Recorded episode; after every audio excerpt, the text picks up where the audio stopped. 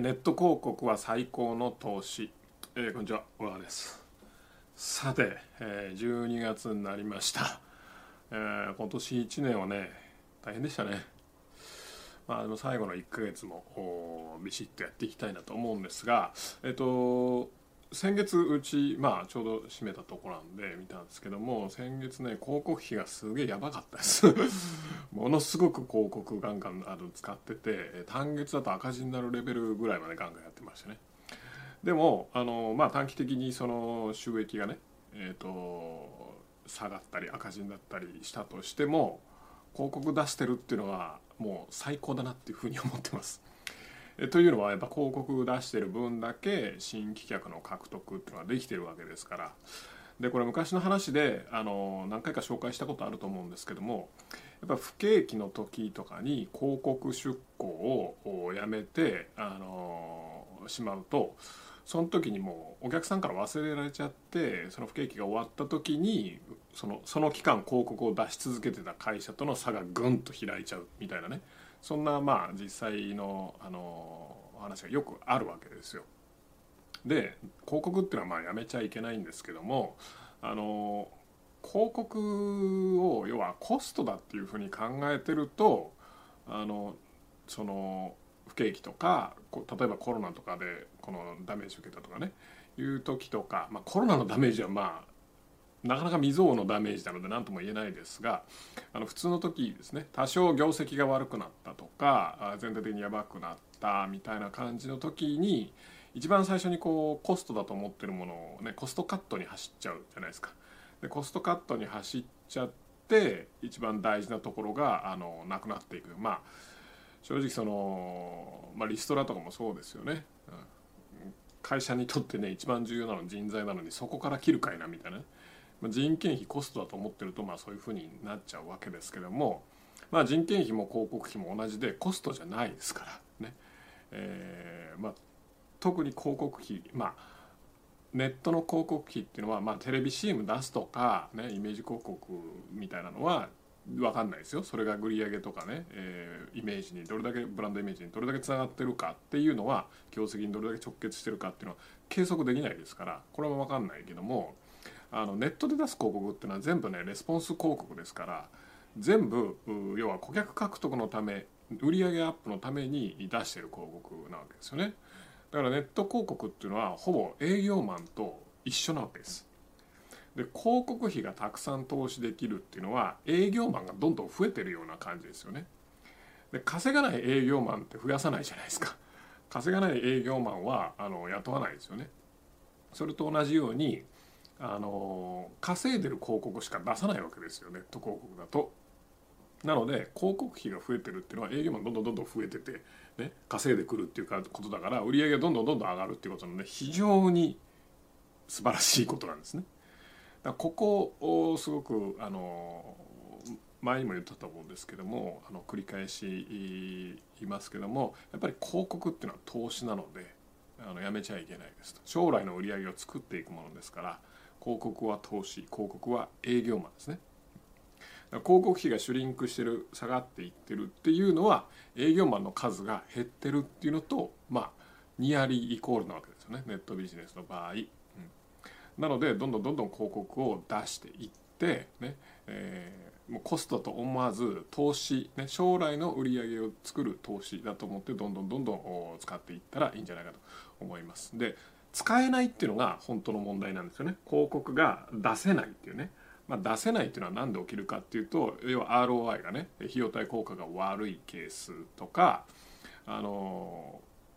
まあそれほとんどかな。他にもいろんなね審査がどうのこうのとかいろいろあるんですけどもあとか媒体がどうのこうのとかあるんですけどまあほとんどのケースは ROI が悪いね。費用対効果が要は稼がない営業マンだから増やすことできないみたいなね話になるわけです。まあ、稼がない営業マンをどうやって稼ぐ広告にするかっていうと要はページのねあのデザインを変えたりとか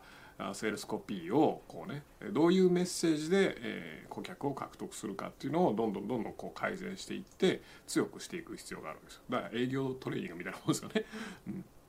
まあ、なのでそういったことをしっかりやっていって稼ぐ広告にしたらどんどんどんどん増やしていくっていうことをやると、まあ、売り上げどんどん上がっていくということですね。まあ、なんせいろいろありますけどとにかく広告は投資なんだってね。広告は新規客獲得だからビジネスのこれネット広告に限った話ですよ。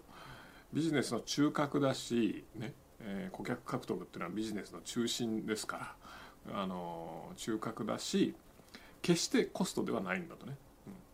うん、いうことです。まああの紹介でお客さんが来るとかお店の前をね店舗とかだったら通ってるのが偶然こうね、え流入してくるとか、まあ、いろんなケースで集客ということはあると思う集客ができるってことはあると思うんですけどもやっぱり基本は自分でコントロールできるものを持ってないといけないと思うんですよね。なので自分でコントロールできる広告っていうのはまあ最高の集客手段だし、まあ、投資先としては最高の投資先だと思います。自分のビジネスの新規客に投資することほどいい投資はないですよね。僕も最近何に投資しようかなとか思いながらね、あのいろいろ考えてるんですけどもまあシステム投資とシステムっていうのは結局人間ですよね。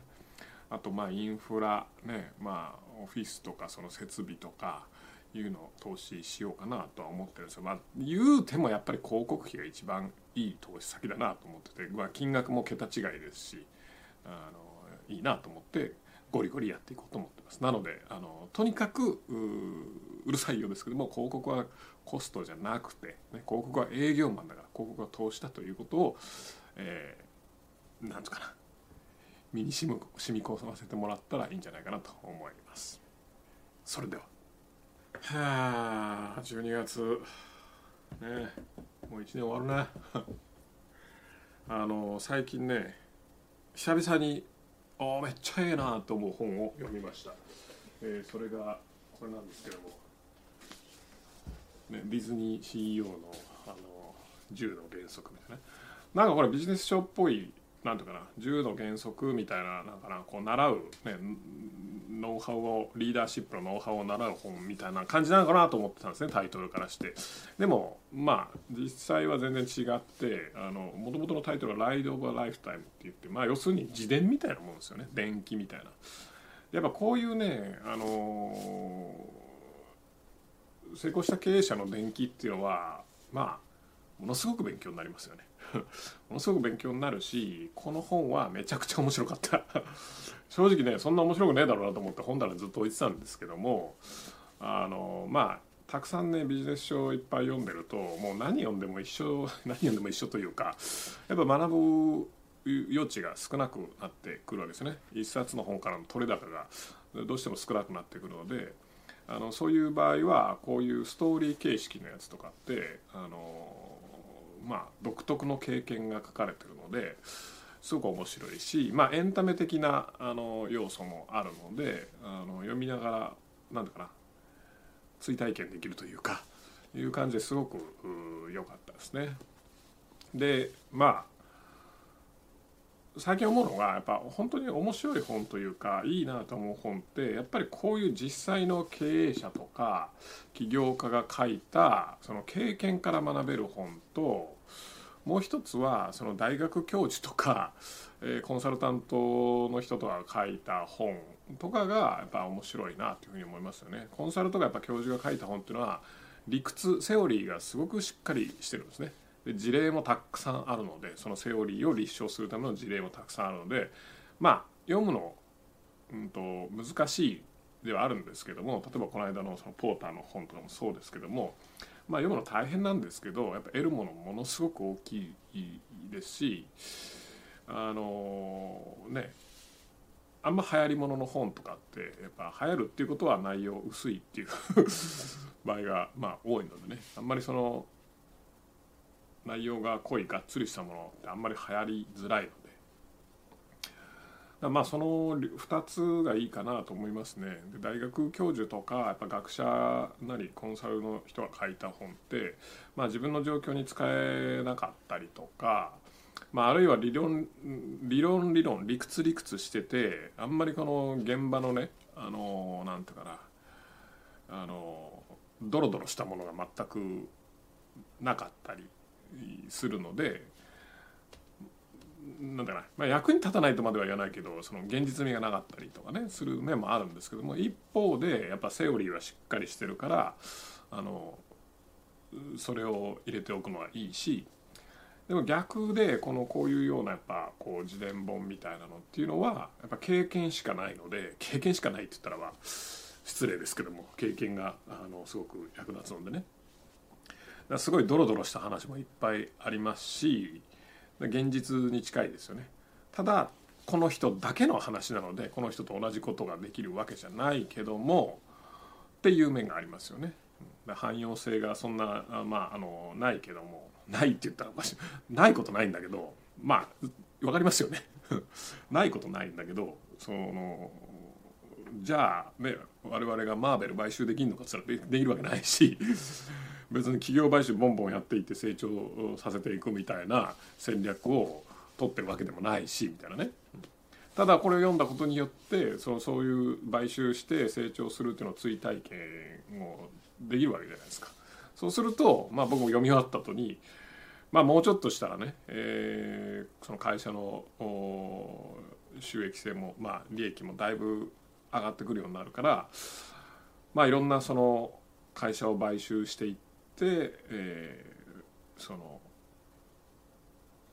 より良いものを作っていくみたいなのっていうのは、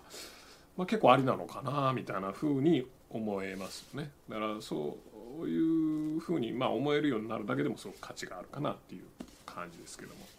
まあなんせぐちゃぐちゃ言いましたけど非常に面白いので、まあ、読んでみるといいんじゃないかなと思います。この本当にだから普通のねまあいいや。ねぐだぐだあのもういいですよね、うん、まあとりあえず読んでみて、うん、あと面白い本があったら紹介するので、うん、これはいいっすよ。いい本だなこの人すげえなと。今度大統領選に出るんじゃないかみたいなことを最後に書いてありましたけども。大統領選には出てほしくないなっていう感じはするけど、うん、ね、あの、よかったです。